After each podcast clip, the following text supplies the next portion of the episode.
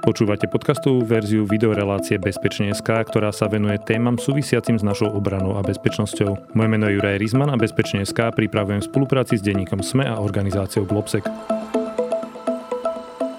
Hostom dnešnej relácie Bezpečne.sk je expert na zahraničnú a bezpečnostnú politiku, jeden zo zakladateľov think tanku Globsec, diplomat, ktorý bol pri našom vstupe do NATO, aktuálny veľvyslanec Slovenskej republiky v Čechách, pán Rastislav Kačer.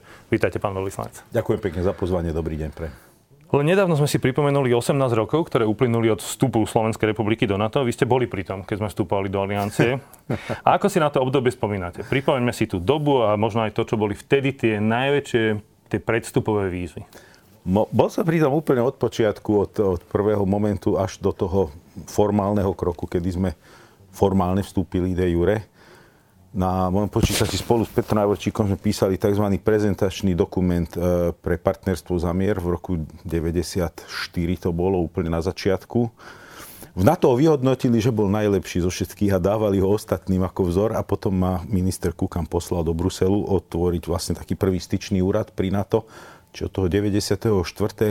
ja od jary 94 až do toho formálneho kroku, kedy už som bol veľvyslanec vo Washingtone a s premiérom Zurindom som kráčal dnu, bolo to na ministerstve financí, čakal nás tam Colin Pavel ako minister zahraničných vecí a odovzdali sme mu taký, viete, dve strany. Dve strany to boli, na ktorých prezident podpísaný hovorí, týmto pristupujem, sme pristúpenie Slovenska k Washingtonskej zmluve a podával som to Zurindovi do ruky, ako vchádzal dno a hovorí mu, bože, toľko roboty, toľké roky a posraté do strany sú za tým. Takže áno, tak to bolo. Pamätám si na to veľmi dobre. Kvitli magnólie a bol to pekný deň.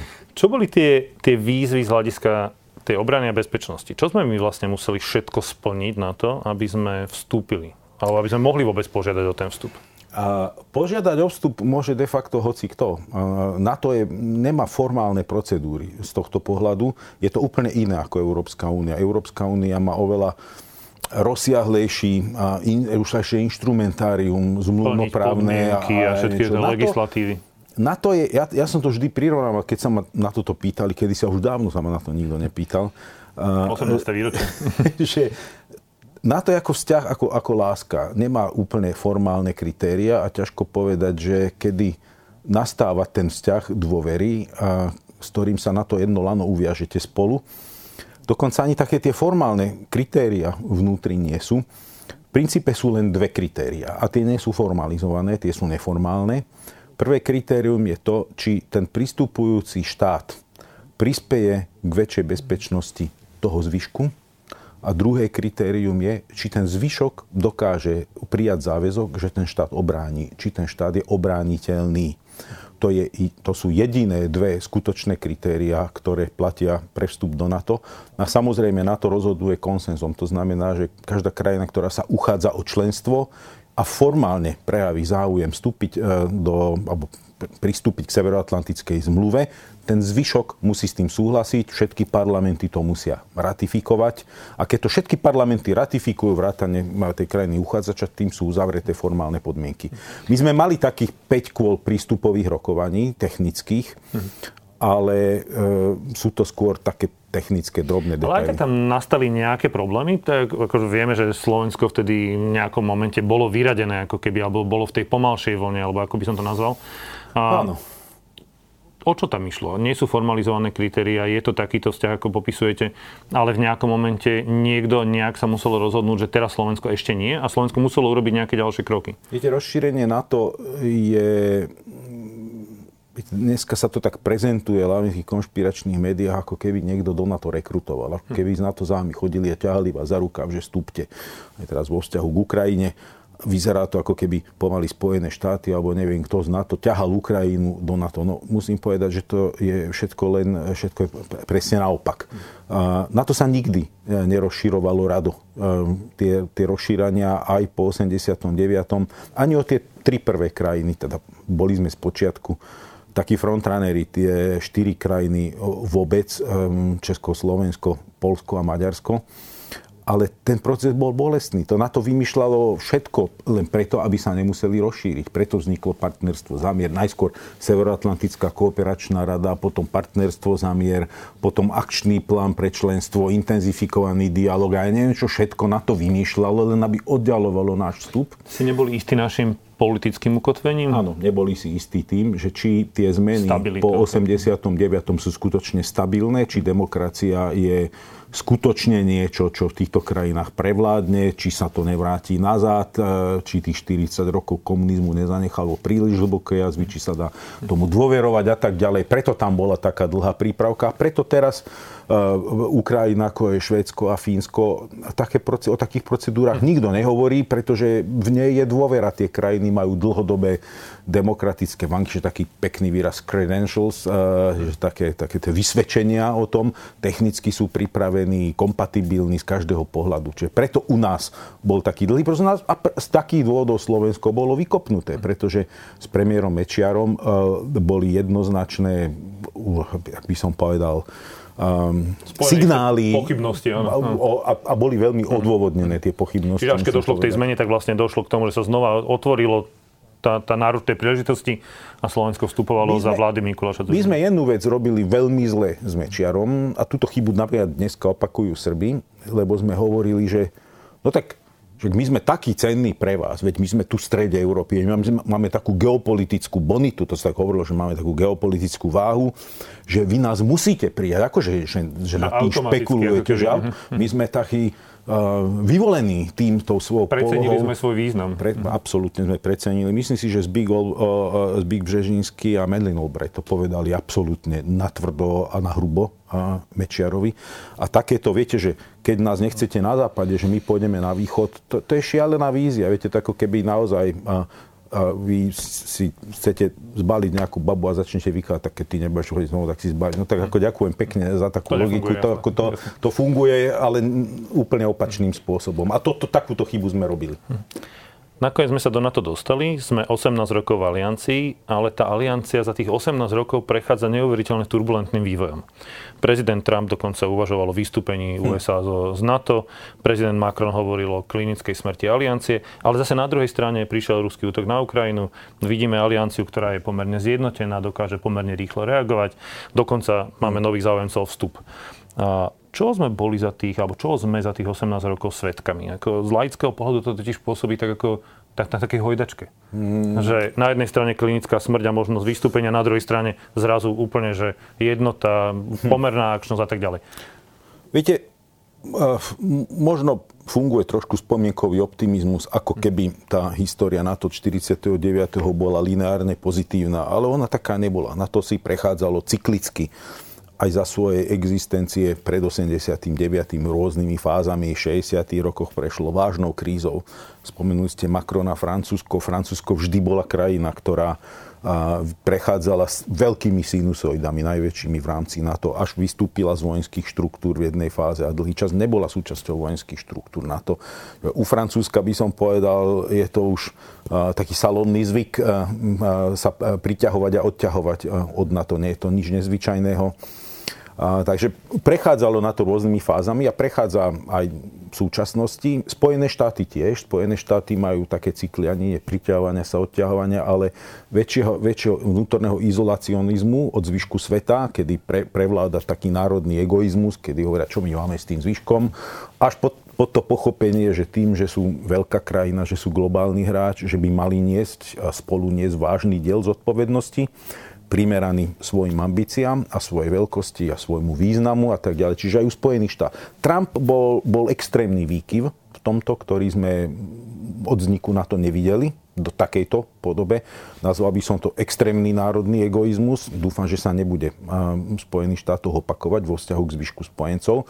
Na druhej strane popchlo nás to k väčšej zodpovednosti Európy, a tu vidíme aj tá kríza, aj vojna na Ukrajine, e, ruský útok na Ukrajinu a aj ten e, trumpovský izolacionizmus e, povzbudili takú európsku asertivitu v oblasti obrany.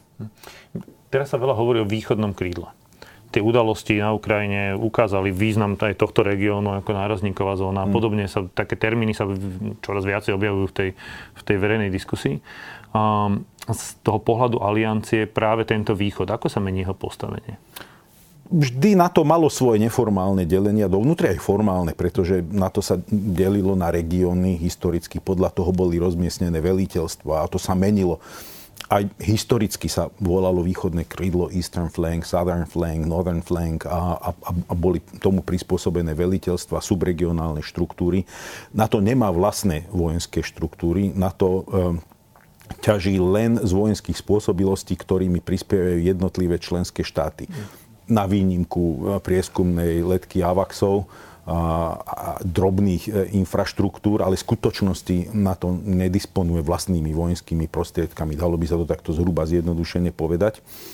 No a toto východné krídlo, veľmi sme dúfali, všetky členské krajiny NATO a Európskej únie, že Eh, Rusko bude dobrým spoluhráčom. Pretože v našom videní eh, my sme vždy chceli, aby Rusko bolo čo najbližším partnerom. Ponúkali sme obrovskú škálu mechanizmov a prostriedkov spolupráce vzájomnej aj vo vojenskej oblasti, aj v strategickej oblasti, aj v plánovaní.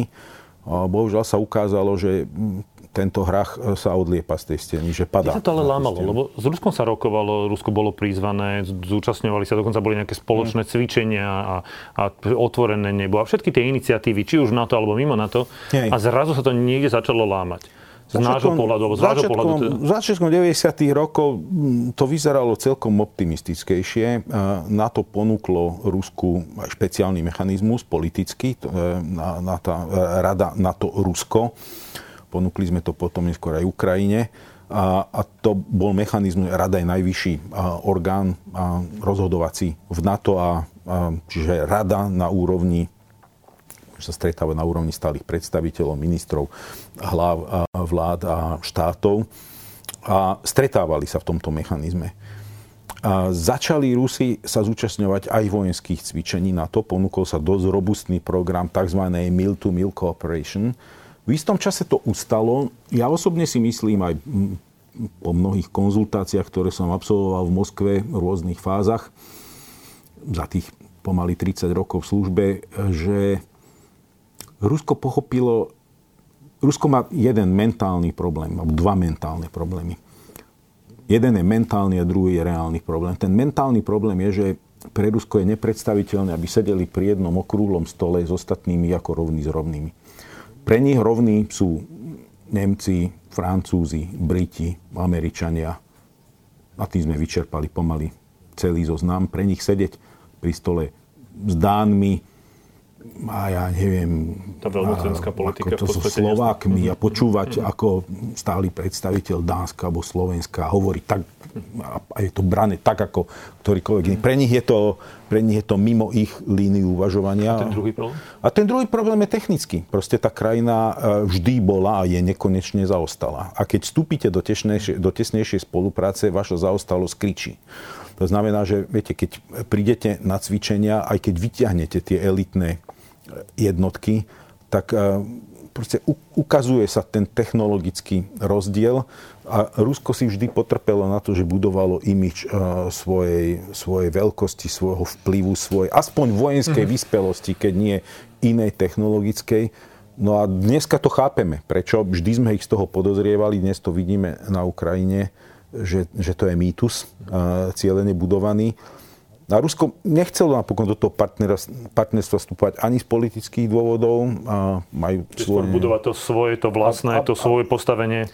Podľa mňa v jednej fáze to, to politické vedenie Ruska je to obyčajná autokratická krajina, čiže tá úzka autokratická verchuška majúca moc e, nechcela pripustiť takúto spoluprácu, pretože by ich to ťahalo e, smerom k demokraciám jednoducho. A, a, by to ich postavenie, a to by ohrozilo keby... postavenie. Jednoducho ten Majdan by sa presunul na Červené námestie a, a by to bola obrovská výzva pre ten, ten spôsob vládnutia, ktorý bohužiaľ si Rusko adoptovalo. Čiže z týchto dvoch dôvodov podľa mňa sa Rusko postupne politicky izolovalo a, a ťahalo to ku konfrontácii, ktorá z dnešného pohľadu, keď si to spätne všetko pretočím, bola viac menej nevyhnutná. Rusko roky deklarovalo, že sa mu nepáči to približovanie alebo rozširovanie NATO. A nakoniec zautočili na Ukrajinu a rozhýbali aj tradične neutrálne krajiny, ako je Švédsko a Fínsko, k tomu, že tie požiadali o vstup do aliancie. Hmm. Čo by vstup týchto krajín znamenal pre NATO a čo by znamenal pre Rusko? Pre Rusko nič tak ako neznamenalo pre Rusko nič náš vstup do NATO. Pretože... Oni tvrdia, že to bolo zmena geopolitických síl, ale neviem, väčšie ako, ohrozenie viete, to, pre to je, viete, to, že to niekto tvrdí, neznamená, že to je pravda. A to je tak. A nič sa nezmenilo, pretože NATO nemá ani nemalo a, a verím, že ani nebude mať, dokiaľ my budeme členskou krajinou, a nemalo nikdy nejaké agresívne plány voči Rusku. Nikdy. Povedal to aj generál Petr Pavel, ktorý bol šéf vojenského výboru na to dlhé roky český generál. A môžem aj ja za seba povedať, za tých 30 rokov som teda sedel nespočetný, nespočetne krát v tých situačných miestnostiach na to, keď som zastupoval Slovensko pri NATO, keď som bol štátny tajomník na ministerstve obrany. Dlhé roky Dlhé roky som čítal všetky tajné dokumenty, ktoré sa týkajú stratégie NATO a môžem absolútne s úplne čistým svedomím komukoľvek do očí povedať, že na to nikdy nemalo žiadne agresívne plány voči Rusku. Žiadne, žiadne čo sa tam hovorí v tých, tých e, konšpiračných médiách o tom, že ak sme plánovali zautočiť na Rusko. To sú také strašné sprostosti, že až v boku picha, keď to počúvam. Jednoducho to, to, sú, to sú úplne nehorázne sprostosti. Dokonca si myslím, že sme až naivne vnímali Rusko ako potenciálneho partnera a do nekonečna sme sa skúšali e, ponúkať rôzne mechanizmy spolupráce. Mnohokrát sa hovorilo však, veď nemáte bližšieho partnera globálne vo svete. Čína je váš vyzývateľ. Globalizácia prináša mnoho vízie. Proste ten svet fragmentovaný a, v tomto Európa a Rusko sú partnery. A bohužiaľ... Tí konšpirátori ale veľmi často hovoria o tom, že no dobre, ale veď Rusko nebuduje uh, tie základne na hraniciach NATO, ale to NATO v tom Pobaltí a v Polsku a na Slovensku a v Maďarsku a v Rumunsku buduje tie svoje základne. Ako by ste na toto odpovedali? Ja, to je úplná hlúposť. Sú na to čísla, ja ich teraz v hlave nemám, ale sú ľahko vygooglovateľné pretože počet uh, vojsk, techniky všetky, ktoré je rozmiestnené na blízkosti hraníc, je nerepri, nerecipročne väčší uh, na Čiže strane Ruska vlastne a, a tak ďalej. Čiže, a neexistujú základne na to. V prvom rade naozaj uh, po hraniciach E, z tejto európskej strany neexistujú. Inde neexistujú základne na to. Ja ne, neviem, ja na Slovensku základne na to nie je. Po Balti nie ja je. Ja dokonca tvrdím, že tým, že my sme v NATO, tak všetky naše no, základne to, sú základne A to som presne chcel povedať. Každý náš vojenský útvar e, je vojenský útvar NATO. Čiže to sú, to sú absolútne hlúposti šírené ľuďmi, ktorí vôbec nemajú dunstu o tom, a, ako funguje a, takýto mechanizmus.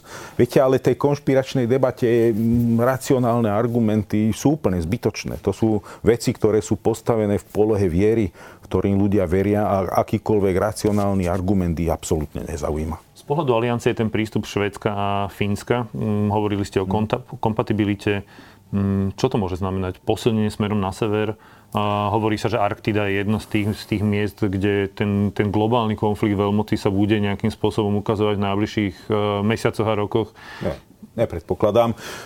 Čo sa týka tý, týchto dvoch krajín konkrétne, Švédsko ešte skôr ako Fínsko. Švedsko naozaj dlhodobo. Švedsko už v tom čase, keď začiatkom 90. rokov my sme sa uchádzali o členstvo, veľmi, veľmi úzko spolupracovalo s NATO, otvorilo si styčnú misiu pri NATO v 90. rokoch. Um, a ich spôsob spolupráce s NATO bol taký, že sme to volali, že, že sa správajú ako členská krajina. Bol taký blízky, ako keby boli členskou krajinou. Dokonca posledné roky sme sa snažili hľadať taký mechanizmus, ako vtiahnuť do politického rozhodovania aliancie tie krajiny, ktoré tak úzko a tak verne spolupracujú s NATO, aby boli aj súčasťou toho politického plánovania, aj politického rozhodňovania. Čiže obzvlášť e, Ukrajina, ako je Švédsko, toto je technicky pre na to hrozne ľahké rozhodnutie pre nás všetkých. Ale je to teda to posilnenie, lebo na, to je, je aj to ekonomicky silná krajina. Je to, to je, aj... je to jednoznačne strategické posilnenie a je to pre nás hrozne ľahké, pretože Švédsko dlhodobo pozná všetky vnútorné mechanizmy, je de facto členom a Fínsko ho dobehlo veľmi rýchlo. Sú, sú ďalšie krajiny, ktoré ani nie sú vôbec v Európe, ale veľmi úzko spolupracujú.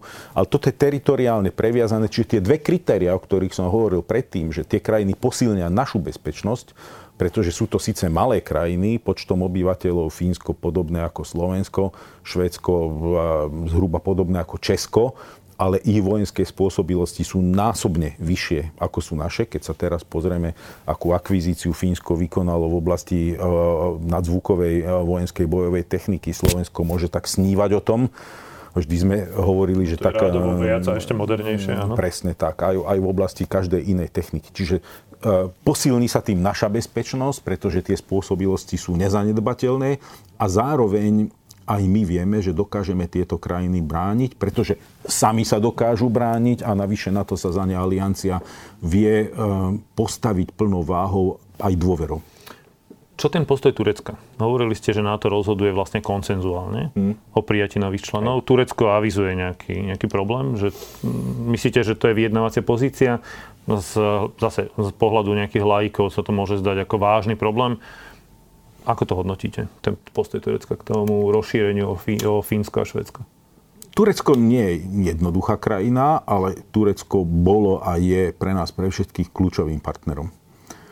A som presvedčený, že e, Turecko nebude na konci blokovať e, vstup týchto dvoch krajín do NATO.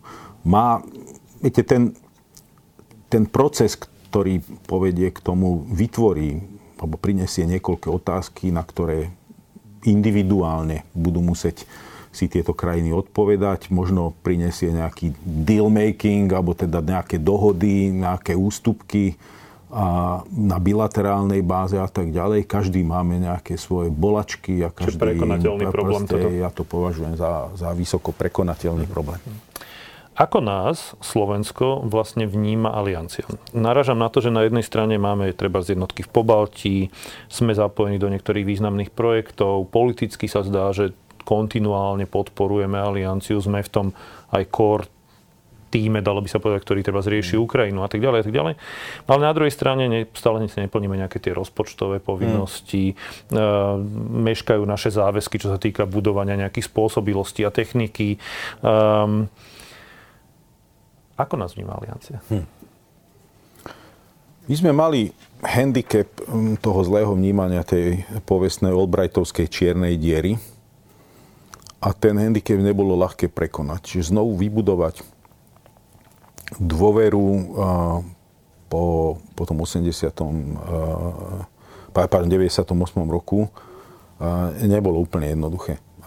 Aj v Spojených štátoch tu veľvyslanec Bútora zohral absolútne skvelú úlohu, ale aj v iných členských krajinách. Čiže bol to, bol to proces, že sme museli, viete, ja, vždy, keď, keď som išiel na gymnázium, si pamätám, tak otec mi hovorí, že vieš, keď prídeš do školy, tak snaž sa na začiatku, vieš, snaž sa. Urobiť dojem.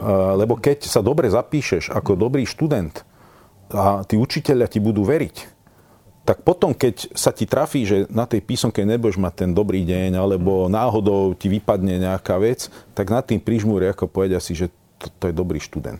Sme a, ale v tej pozícii? A, a, a on je to presne naopak a Slovensko bolo presne naopak. Mm. Zapísalo sa ako zlý žiak a potom to musíte občas mm. prekompenzovať zvýšeným snažením. Kde sme dneska? Dneska sme dnes nás strašne poškodila tá debata o, o obrannej zmluve so Spojenými štátmi. To, Čiže to, nás, to, to, to, to, nás, to nás neuveriteľne poškodilo, lebo Slovensko inak bolo vnímané ako normálna, štandardná, dôveryhodná krajina. Aby som tak niekde ničím významné, ničím prepadákové, lebo ten faktor, ktorý ste povedali, e, tie výdavky na obranu a tak ďalej. To je len problém Slovenska. Viac menej všetci, akože Česká republika, Nemci, pane Bože, tí mali obrovské dlhodobé problémy financovania obrany a tak ďalej. Čiže väčšina členských krajín túto pokrivkávala. Slovensko síce neurobilo skutočne žiadne vážne modernizačné programy, ale zase nebolo to vnímané ako totálna katastrofa, lebo sme malá krajina, nikto neočakáva od Slovenska žiadne zázraky. Boli sme niekde tak, hm, tako, takom strednom prúde vnímaní s, s istým stupňom politickej dôvery. ktorá začala erodovať v istej fáze. A, no a teraz tá, tá diskusia nás veľmi, veľmi poškodila. Chvála Bohu sa ho podarilo napraviť prístupom k Ukrajine. K Ukrajine. Hm. To, to, to, to, to, to, to, to, to nás, by som povedal, ale že absolútne vytrhlo z biedy, pretože keby bol nastal čierny scenár, že tá Ukrajina sa zrúti veľmi rýchlo a Rusko by asertívne e, pokračovalo ďalej, ja neviem, či v tej atmosfére rýchlo zrútenej Ukrajiny, strategického postupu, Ruska do Strednej Európy, kolaborujúceho Maďarska, neviem, aký by bolo súd Slovenska v tomto. Chvála Bohu, sa to všetko napravilo a myslím si, že dnešné vnímanie Slovenska je veľmi pozitívne. Čas uteká veľmi rýchlo, ale ešte by som sa chcel dostať k dvom takým okruhom. Pýtal som sa na to, ako nás vníma aliancia. Skúsim to otočiť naopak, ako my vnímame alianciu. Lebo hm. všetky vlády od 94. do 2004. keď sme vstúpali do NATO, tak vlastne podporovali vstup od 2004. až do teraz všetky vlády hovorili o tom, že patríme do NATO, nespochybňovali členstvo a tak ďalej. Na prvý pohľad kontinuita, jasné postoje, jasná podpora. Ale máme tu aktívnu proruskú scénu, obrovská kritika na to zo strany všelijakých fašistov, populistov, komunistov a tak ďalej. A veľmi kritické vyjadrenia napríklad zo strany šéfa Smeru, ktorý predtým akože vystupoval úplne inak. A ako teda hm. my vnímame alianciu podľa vás? Mení sa to nejak No, kontinuálne vláda formálne podporovala vstup do NATO, aj Mečiar dokonca. A, bolo... Ale viete, tak bol som tedy dosť intimne pri tom, ale v pozadí robili mnohé veci, ktoré tak spojenci nie sú sprostí, majú svoje spravodajské informácie, vedia, aké sú tajné koncepcie a čo sa robí poza chrbáda, s kým sa stretáva, o čom sa hovorí. Tento svet e, nie je zas taký nepenetrovateľný informačne. A, a, viete, a, to, a, a Slovensko obzvlášť. To znamená, že viete, spojenci často vnímali deklarované tú veci a, a tú schizofréniu, ktorú sme mali. A za Mečiara jednoznačne, že sme ale, ho mali. Ale ten náš, ten náš postoj, že není to stále ten schizofrenický postoj, že na jednej strane teda deklarujeme, ale máme tie svoje pochybnosti a furt snívame o tých mostoch medzi východom a západom. Že... My máme schizofrenickú povahu, našu národnú povahu to máme. Môžeme sa k tomu vrátiť jedným slovom, ale nech dokončím tie data, aké sú. Fakt je ten, že keď prišla Zurindová, prvá Zurindová vláda na konci 98. roku, naša podpora, verejná podpora pre členstvo v NATO bola menej ako 30 jednoznačne. A tu je, treba povedať dve veci k tomu, ktoré sú veľmi validné aj pre dnešok. Prvá je, že keď ten politický leadership, keď to vedenie krajiny vie, čo je pre krajinu správne, tak uh, nemá k tomu pristupovať cestou politického marketingu a povedať, že väčšina ľudí si myslí, že by sme nemali byť členom NATO. Ak vieme, že my sme mali byť, pretože väčšina ľudí sa môže míliť, lebo nie sú kompetentní na to uvažovanie, nemajú strategické vzdelanie a tak ďalej. A vláda, alebo ten politický leadership ich má potiahnuť za to víziu a povedať im, ja viem, že vy o tom pochybujete, viem, že si možno myslíte, že to nie je dobré, ale je to dobre a my vás o tom presvedčíme. No a tá vláda presvedčila, keď sme vstupovali, keď sme s Zurinom odovzdávali tie prístupové listiny ratifikačné, mali sme podporu cez 50% a začínali sme s 26, 28%. Na jednej strane stále odvtedy, to rastie. Odvtedy sme nikdy neklesli pod polovicu a trošku oscilujeme niekde, ja neviem, vo, vyš, vo vyšších peťkových číslach a vyšších šeskových číslach. Takže nie sme, nie sme na tom tak zle, sme na tom porovnateľné. Čo je zlé, čo je zlé, a tam ste sa toho dotkli, je viera v konšpirácia. Tam sme jednoznačne najhorší v regióne. Na druhej strane keď sa pozrieme, aké masívne prostriedky a aká masívna sila bola venovaná pre živenie týchto konšpiračných ideí na Slovensku, tak e, myslím si, že Globsek to meral pred nejakým časom. A keby sme to urobili per capita na hlavu, tak e, zdá sa, že tie konšpiračné výdavky na Slovensko násobne presahujú okolité krajiny, ako keby Slovensko bolo vytipované ako taký príhodný slabý bod vnútri Európy, do ktorého sa dá vraziť taký klin, ktorý tú Európu rozdeluje.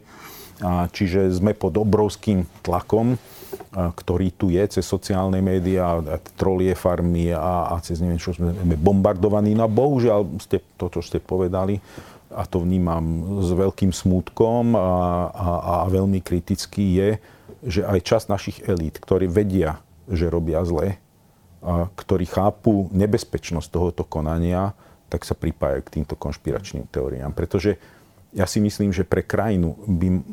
Viete, politike sa môžete hádať na čom chcete. Ale sú veci, ktoré by mali byť sveté.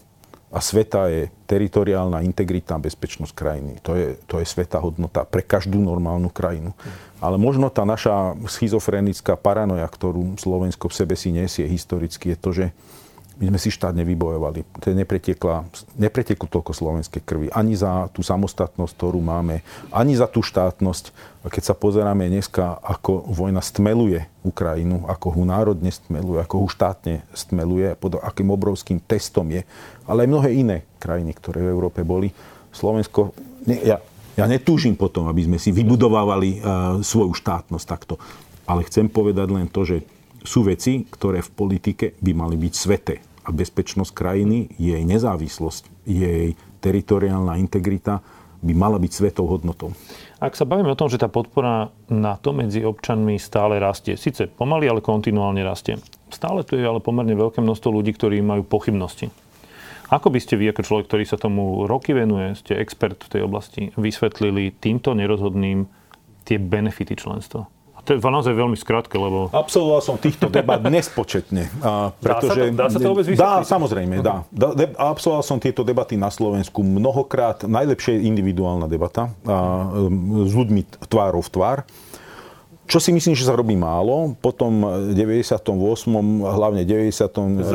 90. sme mali plán komunikácie, chodilo sa veľa do regiónov a politici hovorili veľmi jednotne, aj opozícia. A v tomto sme pracovali spoločne. Vtedy v opozícii bol predseda zahraničného výboru Kaliňák. Často som za ním chodil, volali sme vtedy e, ľudí z opozície, vťahovali sme ich do tých plánov a proste robili sme ich súčasťou toho. Konsenzu, ako keby to tej... budovanie konsenzu je kľúčová vec, jednoducho, ale dnešná politika ako keby viacej sa vyžívala v kopaní zákopov a len znova vrátim sa, viete, kopme zákopy, kde chceme, na čom chceme, sociálnej politike, ja neviem, čom kopme zákopy, ale v bezpečnosti, tam kopať zákopy, to je e, ruská ruleta, nie že e, s jedným patronom 6 či ale s piatimi patronmi 6 či Jednoducho, to je, tak, e, to, to je taká politika. Dá sa to, dokonca som to absolvoval v Čiernej hore, pretože sme pomáhali jeden čas v príprave verejnej mienky Čiernej hory pred vstupom do NATO a absolvoval som mnoho výjazdov a zámerne som si vyberal regióny, ktoré boli srbské a rurálne. A musím povedať, že zažil som po krčmách e, v rurálnej Čiernej hore veľmi e, žeravé debaty, ale odchádzali sme odtiaľ ako priatelia a, a, a mnohokrát, minimálne tí ľudia nad tým rozmýšľali a mnohokrát boli presvedčení tým, čo čo povedal. povedať tri veci, ktoré sú teda to výhodou toho členstva v NATO? No v prvom rade je to, že druhí sa postarajú o našu bezpečnosť a my, my, my proste patríme, poviem to takto. Vo Washingtone bolo také pekné príslovie, že keď, e, e, keď ste pozvaní na večeru, buď ste si istí, alebo urobte všetko preto, aby ste mali miesto pri stole a nie, aby ste na tej večeri boli súčasť toho menu. Mhm. Keď ste v NATO, tak vám to dáva ten priestor, že sedíte pri stole, sporu rozhodujete. Hlavná výhoda je, že aj malá krajina, ako je Slovensko, 5 miliónová krajina, má rovnaké rozhodovacie právomoci, rovnaké právo veta a rovnakú váhu hlasu ako ktorákoľvek iná veľká krajina, vrátane Spojených štátov. Jednoducho je to dosť unikátna organizácia. Možno, že ten konsenzus pomaluje rozhodovanie, ale robí ho pevným a dáva nám férovú pozíciu. No a druhá vec je, že stávate sa hráčom, stávate, dostávate sa k informáciám, dostávate sa do ligy krajín, ktoré patria medzi najmocnejšie krajiny sveta. Dáva to aj ekonomickú výhodu samozrejme, lebo to vytvára stabilné ekonomické prostredie a ukázalo sa to po našom vstupe do NATO, ale nie automaticky len tým, ale aj rozumnou ekonomickou politikou vlády, pristupovaním k Európskej únii. Myslím si, že Slovensku špeciálne aj projekt Euro veľmi pomohol pristúpenie. Čiže celý ten balík, celý ten komplex vecí nás posunul úplne na inú trajektóriu. Dneska je to veľmi vidno, veď e, stačí sadnúť do auta a ísť sa prejsť na Ukrajinu, aj na tú, do tých prosperujúcich častí, alebo do Bosny, Hercegoviny, alebo aj do toho Srbska a, a jednoducho vidíme, ako sa Slovensko enormne posunulo, alebo stačí si pozrieť kto komu nevypadáva pamäť e, cieľene a, alebo demenciou, tak sa stačí pozrieť si dokumentárne filmy, ktoré boli nakrútené pred 25-30 rokmi, v akom stave bola táto krajina. Vy ste diplomat, vy ste človek, ktorý sa v roky pohybuje v prostredí tej zahraničnej a bezpečnostnej politiky. A vojna na Ukrajine teraz jedna z vecí, ktorá determinuje aj našu bezpečnosť, bezpečnosť tejto časti Európy minimálne, to, čo sa čoraz viacej skloňuje, je ten možný scenár, ako toto môže dopadnúť. Hm. Kedy to skončí a ako to skončí. Hm. Váš odhad, váš insight do tohto? Nemám kryštálovú gulu, netrúfnem si predpovedať, nerad robím takéto predpovede. Hm. V dlhé časy som bol riaditeľom tzv. politického plánovania analýzy a vždy, keď chceli odo mňa nejaké dlhodobé 10-20 ročné analýzy a výhľady, jak som sa vždy tomu smial, pre praktickú politiku sa pozeráme dopredu mesiace, možno niekoľko rokov, ale určite nie na príliš čiže, dlhodobo. Čiže skôr počítate s tým, že to bude dlhodobá vojna? Rusko je dlhodobý problém, pretože tá krajina je vnútri zdevastovaná, je zdevastovaná morálne, je to autokratická štruktúra, ktorá bude dlhodobo problém. A je, je krajina, ktorá vybudovala si okolo seba kopec mytológie a, a, no a navrh na to má jadrové zbranie. Keby ich nemala, keby nebola členskou, eh, členským štátom Bezpečnostnej rady OSN. Asi by to bol menší problém, ale je v Bezpečnostnej rade OSN a má jadrové zbranie a má dlhodobo neriešený vnútorný problém, kedy je obrovská diskrepancia alebo priepasť medzi ambíciou a, a medzi realitou. Čiže Rusko ešte bude dlhší čas strategický problém pre nás. Ja verím, že Ukrajina vyhrá v, tej, v tomto konflikte, že vytlačí ruské vojska zo svojho územia keď hovoríme, že Ukrajina bojuje za nás, nie je to absolútne žiadne kliše. Obzvlášť Slovensko by malo každý deň ďakovať Pánu Bohu za to, že Ukrajinci sú takí hrdinskí a že takým spôsobom bojujú a že ten konflikt udržali mimo svojho územia. Myslím si, že by sme ich mali všemožne podporovať výboj o nezávislosť a teritoriálnu integritu. Je to krajina, ktorá má uznané hranice, členská krajina OSN, suverénna krajina, navyše krajina, ktorej eh, hranice a suverenitu garantovalo Rusko s, s niekoľkými inými ďalšími krajiny, Budapešťanskou zmluvou. Čiže to je taká absurdná, šialená situácia v našom susedstve, že my a všetci ostatní spojenci a iné krajiny, ktoré nie sú členskými krajinami NATO, by mali naďalej Ukrajinu podporovať e, v tomto boji. Ja verím, že Ukrajina vyhrá, že nastolí nazad na svojom území integritu, ale neočakávam, že budeme vedieť povedať ani o rok, ani o dva, ani o tri, že sme v akomsi dobrom, kľudovom, vyrovnanom stave. Očakávam dlhšie obdobie zložitých turbulencií, ktoré pre Slovensko budú výzvou. A z tohto pohľadu naozaj naše členstvo v NATO dnes sa ukazuje ako veľmi múdra investícia, do ktorej, ktorú sme urobili dávno predtým aj členstvo v Európskej únii. Ako som hovoril, náš čas sa chýli pomaly ku koncu, ale predsa ešte rád by som sa chvíľku venoval iba Slovensku. My budeme oslovať 30 rokov štátnej samostatnosti hmm. Slovenskej republiky. Za tých 30 rokov sme tiež prešli rôznymi fázami toho, ako sme pristupovali k obrane a k bezpečnosti. A viacerí hovoria, že sme ekonomicky dospeli, politicky dospeli, ale v obrane a bezpečnosti, že sme ešte stále detinskí. Aký je váš pohľad na náš vzťah k týmto témam? Ako, hm. ako k ním pristupujeme? Aký význam im dávame? Usmievam sa, lebo sa mi vynoril taký flashback. Uh, mal som diplomatickú službu na ministerstve zahraničných vecí 31.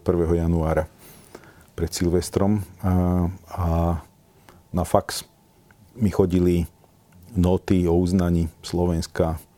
Bol to taký, bol to, musím povedať, že bol to mimoriadný pocit, aj mimoriadný zážitok. Keď vznikalo Slovensko. Keď vznikalo Slovensko, áno, presne 31 decembra na 1. januára som mal diplomatickú službu na ministerstve zahraničných vecí na Stromovej, v takej maličkej miestnostičke. A, a, bol, to, bol to silný, silný zážitok a bol to veľmi silný pocit. A tých 30 rokov som plus minus absolvoval v tej službe, že pre mňa to osobná vec. To, čím si to Slovensko prechádza, je to súčasť môjho životného príbehu a takto to vnímam. No a čo ma trápi na tom je, že my tú svoju štátnosť bereme často laxne a ako keby sme si ho nevážili, ako keby to bola nejaká taká alternatíva, ako keby sme... Druhá vec, ktorá ma trápi, ako keby sme nevedeli, kam patríme. A myslím si, že v živote, individuálnom živote ľudí, vo vzťahoch našich vždy je dobre vedieť, kam patríme, mať v tom jasno a Slovensko je súčasťou politického západu. Je, je tisíc rokov, odkedy svätý Štefan e, uznal Vatikán, zobral si Gizelu Bavorskú a úhorským kráľovstvom, Československom, celou našou históriou s výnimkou 40 rokov e, sovietskej dominancie sme súčasť politického západu. Okrajovou, trošku zaostalou, okupovanou otomanským, tureckým impériom a tak ďalej, ale sme, mali by sme vedieť, kam patríme, mali by sme si viacej vážiť svoj štát a mali by sme byť viacej ochotní obetovať pre túto svoju krajinu. A v tomto Slováci sú, sú trocha laxní. Musíme... Česi mi vždy hovoria, že buď kľudný, lebo my sme podobní, my máme tiež sklony k tej švejkovčine, ale mám pocit teraz, žijúc v Prahe, že, že by sme si mohli trošku viacej, aj vážiť svoju históriu, aj byť mm. dospelejší. A čo mi veľmi, veľmi chýba, to je posledná vec, ktorú poviem, je strategické vzdelanie mm. našich elít. Čím sa, čím sa potýkame, sú, sú nevzdelané a, a nepripravené elity. A bohužiaľ v posledných rokoch vidíme talentovaných mladých ľudí odchádzať mm. a, a toto je zle jednoducho. Na tomto by sme, s týmto je treba niečo urobiť, inak budúcnosť nevidím rúžovo. To bola posledná otázka dnešného dielu Bezpečne.sk. Ďakujem veľmi pekne. Ďakujem Mojím dnešným hostom bol expert na zahraničnú a bezpečnostnú politiku slovenský veľvyslanec Českej republiky, pán Rastislav Káčer. Veľká vďaka, pán veľvyslanec. Ďakujem pekne za pozvanie a pekný deň prajem všetkým. Počúvali ste podcastovú verziu videorelácie Bezpečne.sk o obrane bezpečnosti. Moje meno je Juraj Rizman a Bezpečne.sk pripravujem spolupráci s denníkom SME a organizáciou Globsec. Bezpečne.sk môžete nájsť ako podcast vo všetkých podcastových aplikáciách, ako aj video na YouTube denníka SME alebo na sme.sk. Strácate sa v množstve slovenských či zahraničných podcastov a premýšľate, ktoré skutočne stoja za váš čas? Pomôžeme vám. Pripravili sme pre vás podcastový výber denníka Sme, v ktorom zverejňujeme zaujímavé slovenské podcasty a minisérie a hovoríme aj o našich typoch, ktoré by vám z podcastového sveta nemali ujsť. Začnite odoberať feed Sme výber vo vašej obľúbenej podcastovej aplikácii a majte kvalitný podcast vždy po ruke.